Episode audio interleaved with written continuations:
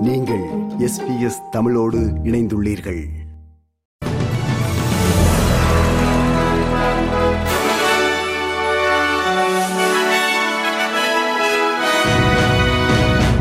நேர்களுக்கு வணக்கம். இன்று டிசம்பர் மாதம் பதினைந்தாம் தேதி வியாழக்கிழமை ஆஸ்திரேலிய செய்திகள் வாசிப்பவர் குலசேகரம் சஞ்சயன்.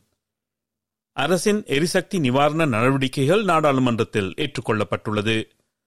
சந்தையில்தான் விலை நிர்ணயம் செய்யப்பட வேண்டும் என்று வாதாடிய கோலிஷன் கட்சிகள் விலை உச்சவரம்பை அறிமுகப்படுத்தி அரசு அதனை கட்டுப்படுத்துவதில் தமக்கு நம்பிக்கை இல்லை என்று எதிர்க்கட்சித் தலைவர் பீட்டர் டட்டன் கூறினார். வாக்காளர்களின் நலனில் எதிர்க்கட்சிகள் உண்மையான அக்கறை காட்டவில்லை என்று பிரதமர் அந்தனி அல்பனீசி நாடாளுமன்றத்தில் உரையாற்றுகையில் தெரிவித்தார். They rushed around passing legislation about strawberries that were never used in a day, நிலக்கரி மற்றும் எரிவாயு விலைகளை கட்டுப்படுத்துவது குறித்த சட்ட முன்வரைவு செனட் சபையில் விவாதிக்கப்பட்ட போது அதற்கு கிரீன்ஸ் கட்சி செனட்டர்கள் மற்றும் சுயேட்சை செனட்டர்கள் பீட்டர் பொக்காக் மற்றும் டெமி டாரோ ஆகியோர் அரசிற்கு ஆதரவாக வாக்களித்தனர் என்பது குறிப்பிடத்தக்கது. குயின்டன் மாநில அரசு நடத்தும் டிஎன்ஏ ஆய்வகத்தில் பல மோசடிகள் நடந்துள்ளதாக ஒரு அறிக்கை வெளியாகியுள்ளதைத் தொடர்ந்து குயின்ஸ்லாந்து ஃபாரன்சிக் சர்வீசஸ் என்ற குயின்ஸ்லாந்து மாநில தடயவியல் சேவைகள் அடிமட்டத்திலிருந்து மீண்டும் கட்டமைக்கப்படும் என்றும் குற்றவியல் சட்டங்கள் சில சீர்திருத்தப்படலாம் என்றும் மாநில அரசு அறிவித்தது. மோசமான நிர்வாகம் சம்பந்தப்பட்ட அதிகாரிகளின் நேர்மையற்ற நடத்தை என்ற சில காரணங்களால் மாநிலத்தில் பல ஆண்டுகளாக டிஎன்ஏ மாதிரிகளை சரியாக சோதிக்க முடியவில்லை என்று நான்கு மாதங்களாக நடந்த ஒரு விசாரணையில் தெரிய வந்துள்ளது டிஎன்ஏ பரிசோதனையில் துல்லிய ஆய்வை விட வேகமாக முடிவுகளை அறிவிப்பதில் ஆய்வக மேலாளர்கள் கவனம் செலுத்தியதாக இந்த அறிக்கை வெளிப்படுத்தியுள்ளதாக கூறிய சுகாதார அமைச்சர் யுவட் டாத் இந்த பிரச்சினை குறித்து தகவல் தெரிவித்த ஊழியர்களுக்கு அரசு ஆதரவளிக்கும் என்று கூறினார் Uh, we will support the staff that are there who have spoken up and done the right thing, who, as you can see from the report, have spoken up for some years, trying to draw attention to the testing and the, the validations and the instruments being used, and were completely ignored.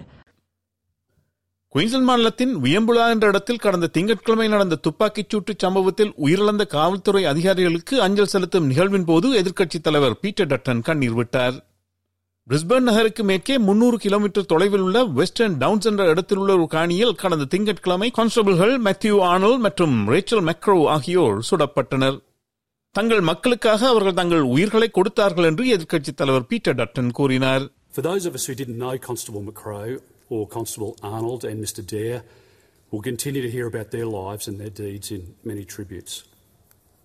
Our nation clearly has lost three wonderful Australians. Three people who embodied compassion, commitment, and courage during their lives and in their final moments. Certainly, those qualities that we will remember and which we will revere. It's those qualities which will continue to inspire confidence in us to confront evil wherever it lurks. கொலையாளிகள் கண்காணிப்பு கேமராக்களை பொருத்தியிருந்ததால் காவல்துறையினர் அவர்கள் இருந்த பகுதியை அணுகும் போதே அவர்கள் அதனை அறிந்திருந்து தாக்கினார்கள் என்று குயின்சன் மாநில காவல்துறை தொழிற்சங்கத்தின் தலைவர் இயன் லீவர்ஸ் கூறினார்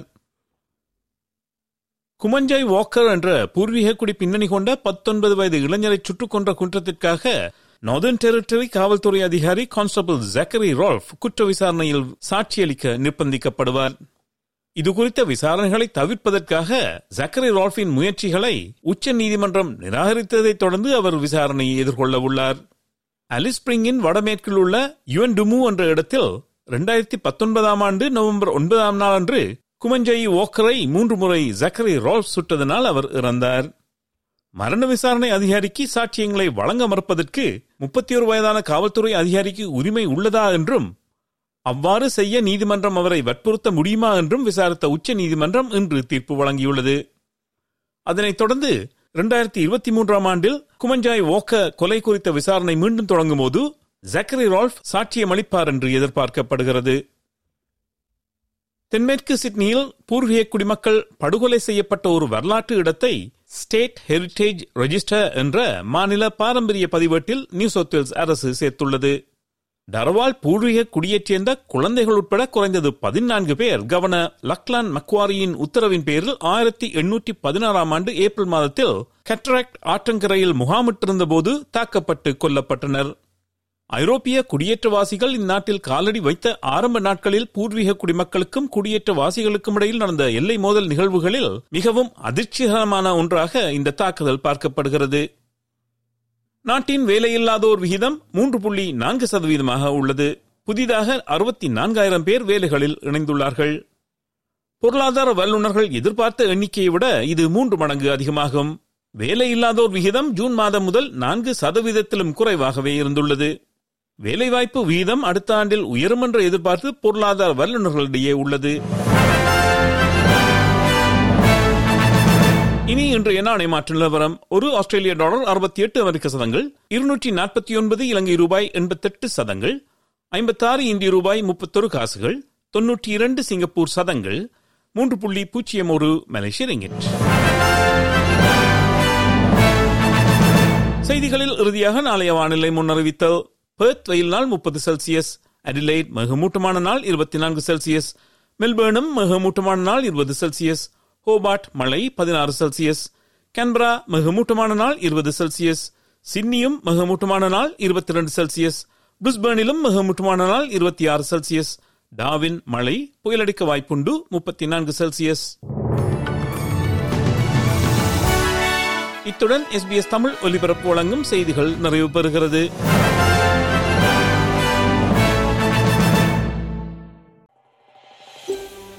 இது போன்ற மேலும் பல நிகழ்ச்சிகளை கேட்க வேண்டுமா? Apple podcast Google podcast Spotify என்று போட்காஸ்ட் கிடைக்கும் பல வழிகளில் நீங்கள் நிகழ்ச்சிகளை கேட்கலாம்.